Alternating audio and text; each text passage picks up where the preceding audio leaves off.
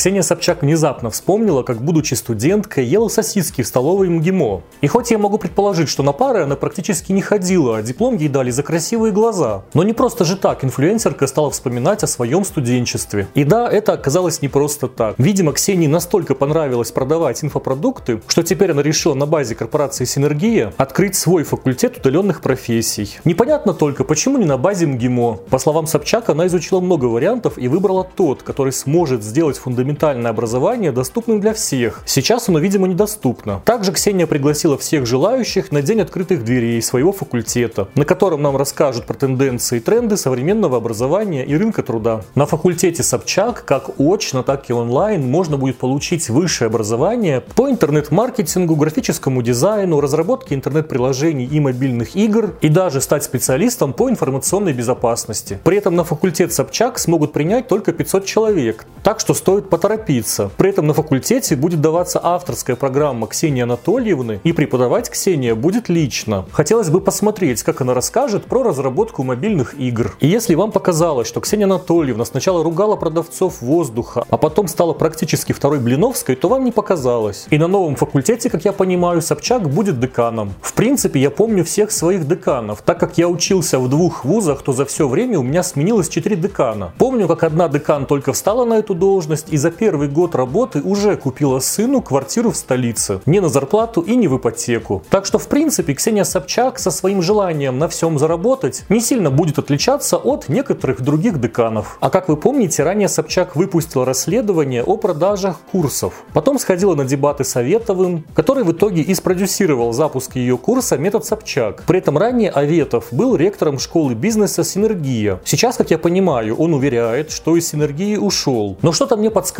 что не просто так Собчак открывает свой факультет именно там, где якобы уже не работает продюсер запусков ее курсов. И скорее всего Аветов продолжает иметь к «Синергии» непосредственное отношение. Привет, подруги и друзья, как у вас дела? И хоть прошлое видео с разбором марафона Ивлеевой вышло совсем недавно, сегодня уже новый ролик, в котором мы посмотрим, что там произошло у блогеров, вместе поплачем и посмеемся. Думаю, вы уже заметили, что с выходом новых видео на канале бывает то пусто, то густо. Эту фразу даже можно на время сделать слоганом канала. Также обязательно подписывайтесь на мой телеграм-канал, там новости выходят оперативнее. И то, что вышло в телеграме, затем мы подробно обсуждаем в роликах. И спасибо, что ставите лайки на новые видео, это помогает им с продвижением. И давайте начинать, хоть мы уже и начали.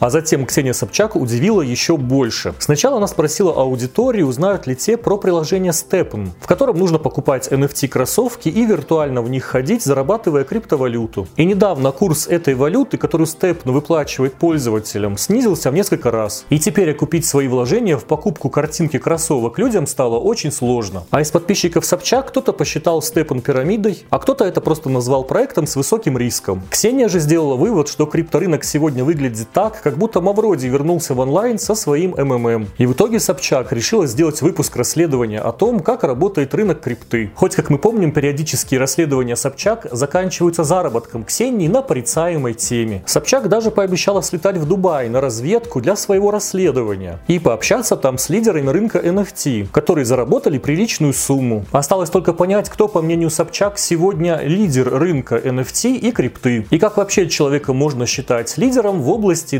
децентрализованных активов. Но в итоге с расследованием что-то перепуталось, и Ксения предложила подписчикам провести с ней эти три дня в Дубае за 300 тысяч рублей с человека. А все расследование свелось к посещению криптоконференции, на которой выступят цитата «Атланты крипты». А теперь я хочу уже узнать, как Собчак определяет, кто в крипте Атлант. Среди спикеров на этой конференции будет в том числе партнер Синергии, а один выступающий заявлен создателем NFR коллекции. Это опечатка на сайте конференции по NFT. Организатор Авторы, которые просто неправильно написали слово NFT. Эту конференцию организовывает компания Мегакампус, все того же Аветова. А в оферте написано, что за 300 тысяч рублей вам просто предоставят доступ к конференции. То есть перелеты, проживание, питание и прочие расходы, это, пожалуйста, за свой счет. А сайт с полным описанием услуг Собчак, которые предоставляются заказчику за 300 тысяч, так и вовсе недоступен. В общем, если раньше Ксения делала расследование, а потом на этой теме зарабатывала, то теперь все упростилось. Она просто анонсировала инициирует расследование и сразу же начинает зарабатывать на этой теме. И это расследование про криптовалюту от Собчак, возможно, так и не выйдет. Или выйдет к запуску Собчак коина какого-нибудь, например. И пока Jay-Z открывает бесплатную биткоин-академию, в которой будут учить всех желающих нюансам работы с криптовалютой, Собчак за три дня каких-то бесполезных докладов просит 300 тысяч рублей. И давайте помечтаем в комментариях, а на что бы вы потратили 300 тысяч. Только вариант на криптоконференцию Собчак писать нельзя. Муж Лерчика Артемчик приготовил плов, который, по его словам, всем очень понравился. Артемчик даже назвал свой плов именем Пловчик, а на следующие выходные анонсировал приготовление ухи. Но друзья, соседи Лерчиков, которые были приглашены на этот плов, показали процесс готовки Артемчика со стороны. И оказалось, что рядом с Лерой и Артемом в этот момент находился повар, который, скорее всего, этот плов и приготовил. Артемчик даже решил объяснить, что же там происходило. По словам мужа Лерчика, повар просто подготовил продукты, все порезал и взвесил, готовил, а также говорил Артему, в какой момент нужно добавлять те или иные ингредиенты. А все остальное делал сам Артем, то есть закидывал в казан подготовленные продукты и их перемешивал. А затем Артемчик и вовсе добавил, что через несколько дней после его плова их гости узнали, что беременны. Так что пловчик у Артемчика еще и волшебный. Правда, что-то мне подсказывает, что с поваром приготовить отличный плов может любой. Но будет, конечно, забавно, если вот этот повар готовил вообще всю еду, которую затем Лера выдавала в сторис за свои кулинарные достижения. И, наверное, повару странно наблюдать, как приготовленную им еду блогеры выдают за свою. Интересно, а тот домашний хлеб, который Лера сама делала, потому что в гости на хлеб магазинный нашла формалин, тоже в итоге этот повар пел? Или для этих целей у Лерчика в штате есть пекарь? А вы бы сходили к Лерчикам на пловчик? Пишите в комментариях. А помните, как Артемчик решил всех разоблачить, но досталось тогда только Ботановне. И недавно семья Лерчиков решила вспомнить об этом конфликте. Так Лерчик подтвердила, что после блокировки ее аккаунта Ботановна скопировала их модель фитнес-марафона. Но сейчас Лера уже не держит ни на кого зла, при этом общаться с Ботановной больше не хочет. А недавно уже Надин Серовский решила продавать свой фитнес-марафон, в котором обещают, что мы будем худеть, но при этом будем есть все, что хочется. Видимо, в этом марафоне нам просто расскажут про подсчет калорий. Но самое главное, что в марафоне Серовский можно будет выиграть бирюзовый Мерседес. Видимо, он где-то завалялся после какого-то очередного розыгрыша у Лерчиков. И помимо цвета Мерседеса, у Надин Серовский вообще все напоминает фитнес-марафон Чекалиных. Так, фитнес-марафоны Лерчиков имеют большую популярность именно благодаря розыгрышу автомобилей. Кроме того, скрин из фитнес-приложения Лерчиков выглядит вот так, а скрины из меню Надежды выглядят вот так. И это максимально похоже, как будто они взяты из одного и того же приложения. Так может быть Лерчики сознались бы уже, что просто дали начинали свой фитнес-марафон в надежде поносить. Чего скрывать? Но в этот раз, вопреки ожиданиям Ботановны, Лерчик почему-то не обиделась на Надин Серовски, а наоборот назвала ее марафон здоровой конкуренцией. И сейчас, чтобы хоть как-то выделиться на фоне Нади, Лере пришлось снимать свои тренировки на фоне Москва-Сити. Вот так, раньше блогеры селились в Сити и снимали сторис оттуда, а теперь им, видимо, приходится экономить и использовать башни только в качестве фона. А как вам кажется, почему копирование от Ботановны Лерчиком не понравилось, а копирование от Надин понравилось даже очень. Напишите свои мысли в комментариях. А я хочу сказать спасибо Лене Равен, Ане Уникум, Оливии, Ластику, Марии Драк, Ольге, Кедина, Ольке, Тане Дизайн, Тане Пончику и Маруси за донаты и помощь с развитием канала. Ссылку на возможность отправить донат я оставлю в описании.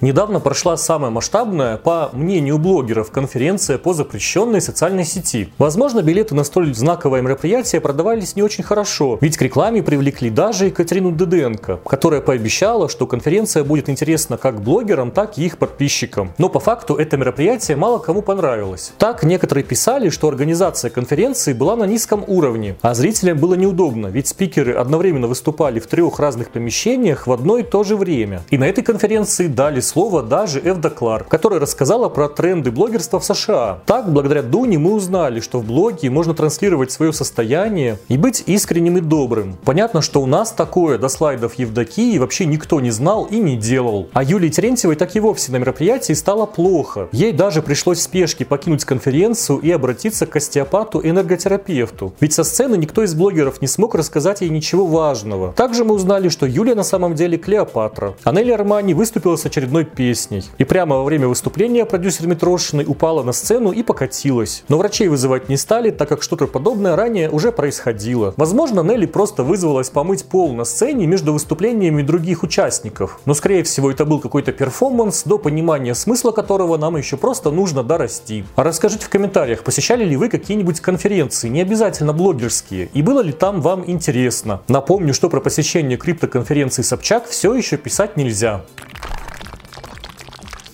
Психологиня Лена Друма сравнила себя с ученой-экспериментатором Марией Складовской-Кюри. Ведь Лена уверена, что быть ее сыном – это такой же вызов, как и быть дочерью известной ученой. Поэтому сын Друмы не должен жениться на девушке, которая до 28 лет не захочет родить ему ребенка. Этому Лена планирует учить сына 16-летнего возраста, чтобы он случайно не испортил их родовую систему. Еще Лена точно знает, как нужно правильно жить. А у людей, которые живут иначе, на самом деле серьезные травмы, которые им нужно проработать работать на психотерапии. Так, по мнению инфлюенсерки, все девушки, которые не родили ребенка до 30, еще не прошли женскую инициацию. Елена не понимает, зачем вообще нужны такие женщины и сравнивает их с машинами, которые не ездят. Но к мужчинам за 30 у блогерки тоже есть требования. Так, по друме мужчины обязаны материально содержать себя, свою жену, сестру и мать. А если парень не способен или не хочет этого делать, то он неудачник. Такие громкие заявления возмутили аудиторию Лены, но она стояла на своем. Например, по мнению друга, Румы родить здорового ребенка после 40 практически нереально. А брать ребенка из детского дома тоже нельзя. Ведь тогда женщина не сможет испытать на себе все прелести беременности. И если мы не понимаем, что это настоящее чудо, то мы просто не доросли до этого. И такие выводы Лина сделала, потому что в ее жизни не было события счастливее, чем кормление сына грудью. А когда на 21 неделе беременности она впервые почувствовала шевеление плода, то сразу поняла, что с этим опытом ничего не сравнится. А мы поняли, что да, Лена счастливая мамочка карапуза, которая работает работает с телефона по 20 минут в день. Но откуда у нее все эти претензии к бездетным, тоже непонятно. Возможно, Лене и самой стоит походить на психотерапию, хотя погодите-ка, ведь Лена уверяет, что она и есть психолог. Акуна Матата запускала новый поток своего марафона по похудению, а подогреть интерес к этому событию она решила при помощи скандала. Так, меньше чем за неделю прогрева Матата успела поссориться с сестрой, а бывший муж Мататы поссорился с другом. И все это произошло из-за ревности Мататы. Ведь несмотря на то, что Акуна уверяет, что официально развелась с Максимом, она не может смириться с тем, что он проводит много времени с ее сестрой. Поэтому Матата решила обманом заманить Максима и Катю в кафе на свидание, где их и поймала. При этом виновники торжества отрицают отрицают, что у них отношения. Ведь они просто успели стать близкими людьми. И сейчас проводят время так же, как и раньше. А Матата наоборот постоянно отказывается от любых предложений совместного отдыха. Дальше уже Олег Скок обиделся на бывшего мужа Мататы Максима, который в определенный день не смог отменить все свои дела ради встречи с Олегом. И хоть это не выглядит как повод для большого конфликта, товарищи стали оскорблять друг друга, а все закончилось некрасиво. Ведь по словам инфлюенсеров, Максим оказался двуличным, а Олег лицемером. И блогеры даже заблокировали блокировали друг друга в соцсетях. Параллельно Акуна Матата грозилась рассказать правду, но сделать она это обещала только после старта продаж своего фитнес-марафона. А вообще, хоть так и осталось непонятно, кто кому и с кем там изменял, единственное, что я здесь понял, что через тему отношений можно даже фитнес-марафоны продавать. А что вы из этого поняли, расскажите в комментариях.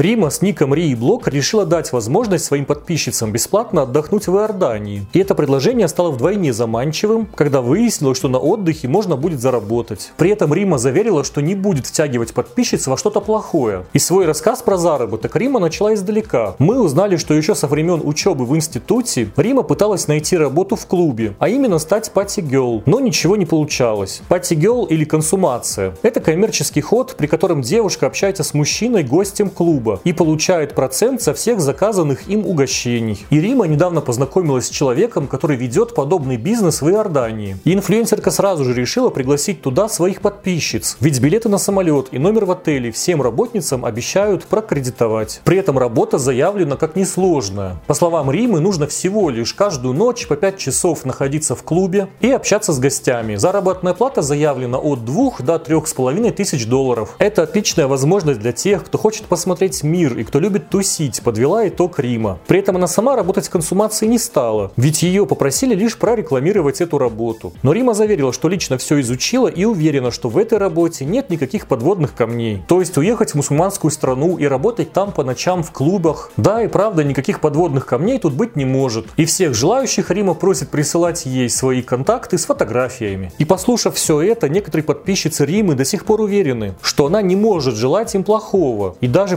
предположили, что инфлюенсерку удерживают силой и заставляют такое писать. А Рима свой рассказ про консумацию завершила и стала греть аудиторию к марафону по похудению. А что стало с теми подписчицами, которые ей поверили и уехали, мы, наверное, никогда не узнаем. И забавно, как блогеры начинали с продажи подписчикам чек-листов, а закончили продажей подписчиков в прямом смысле этого слова. А это три комментария из прошлых видео. Где бы я ни разделась в сторис, это было бы шоком для моих подписчиков, моего мужа, моей мамы и ноготочков Новосибирск. У Блиновской реально терапевтическое шоу. Когда думаю, что трачу деньги на ерунду, вспоминаю, что не потратила деньги на ее шоу и понимаю, что я молодец. Была я как-то в Тиндере, думала, схожу на пару свиданий без обязательств. Пять лет живем вместе, женаты, растим дочь. Обязательно пишите комментарии, это помогает развитию канала, а некоторые попадут в следующий веселый выпуск. Медийные личности периодически становятся источником опасности на дорогах. Например, Крейзер с восхищением рассказала, как решила получить права. Ведь до недавнего времени она совершенно не видела себя за рулем. Но друг ей постоянно рассказывал, как это здорово. И Крейзер в итоге так наслушалась, что решила попробовать порулить. И ей настолько понравилось, что она снова и снова садилась за руль автомобиля, при этом даже не думала получать права. Но все тот же друг предложил Крейзер права все-таки получить. А за это он пообещал подарить ей новую машину. Но даже если у блогера есть права, это совершенно не гарантирует, что он будет грамотным водителем. Так Женя Кривцова сдала экзамен в ГАИ без единой ошибки, но периодически не может понять, что означают те или иные знаки. И вместо того, чтобы наконец выучить правила дорожного движения, Женя решила спросить значение очередного знака у подписчиков. Но по итогу мнения людей разделились. И значение знаков, видимо, определяли по количеству огоньков на самом популярном варианте. А как вы помните, помимо того, что Женя является отличным водителем, также она относится к духовным блогерам. Но иногда от скандалов в семье не спасает даже духовность. Так, весь прошлый месяц Женя ругалась со своим мужем. Сначала Семен обиделся, что жена не посоветовалась с ним, прежде чем сделать себе грудь. А недавно уже Женя обиделась на Семена. Началось все с того, что Катринка Фэмили перестала платить Жене деньги за рекламу наклеек на ногти. Из-за этого Жене пришлось вернуться к гель-лаку. А заодно девушка решила кардинально изменить имидж и покрасила волосы волосы в рыжий цвет. Во время покраски муж Жени старался проявлять о ней заботу, он распечатал документы и сходил за кофе. Но затем Женя попросила Семена обосновать, почему ему понравился ее новый цвет волос, а Семен этого сделать не смог. Через неделю Кривцова снова изменила цвет волос, и с новым цветом она почувствовала, что стала выглядеть дороже. И хочется верить, что в этот раз Семен сможет объяснить, почему этот цвет волос ему нравится. А то волосы Кривцовой могут пострадать от такого количества окрашиваний, если Семен и дальше будет оставаться таким же непонятливым. А духовные Эндрю и Элис с Бали и вовсе находятся на грани расставания. Так Алиса практически не проводит время с Андреем, а постоянно находится в компании Виктора Аджана. Элис уверяет, что чувствует с ним духовную связь. А Андрей в это время работает и не может уделить Алисе достаточное количество времени. Плюс Эндрю внезапно осознал, что хочет заняться самореализацией. Ведь в отношениях он не делал того, чего хотел сам. И после того, как пара приняла решение разделиться, Андрей стал активно заниматься своими проектами. И вот, как оказывается, оказывается, блогерская духовность совсем не помогает с гармонией в отношениях. А для чего тогда вообще блогерам нужна духовность, если не для счастья? Напишите свой вариант в комментариях.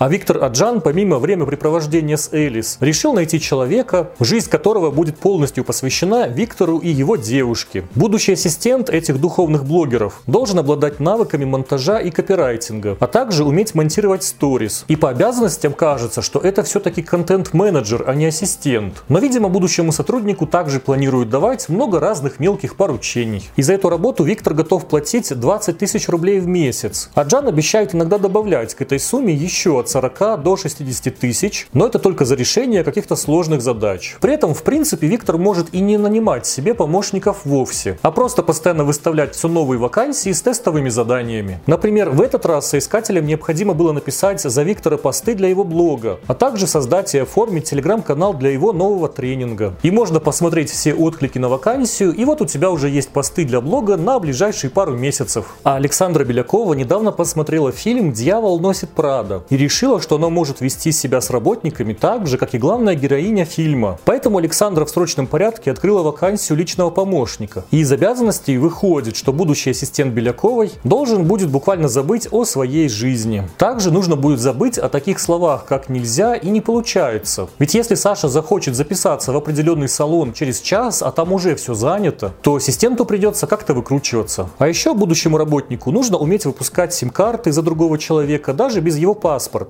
Также необходимо будет организовывать путешествия инфлюенсерки и заниматься музыкальным продвижением ее песен. И если вы слышали треки Беляковой, то вы понимаете, что такое продвинуть невозможно. А сколько Белякова готова платить своему будущему рабу, также неизвестно. И напишите в комментариях, чья вакансия ассистента вам понравилась больше, Виктора или Александры. Подписывайтесь на канал, посмотрите также вот эти видео. Всем пока!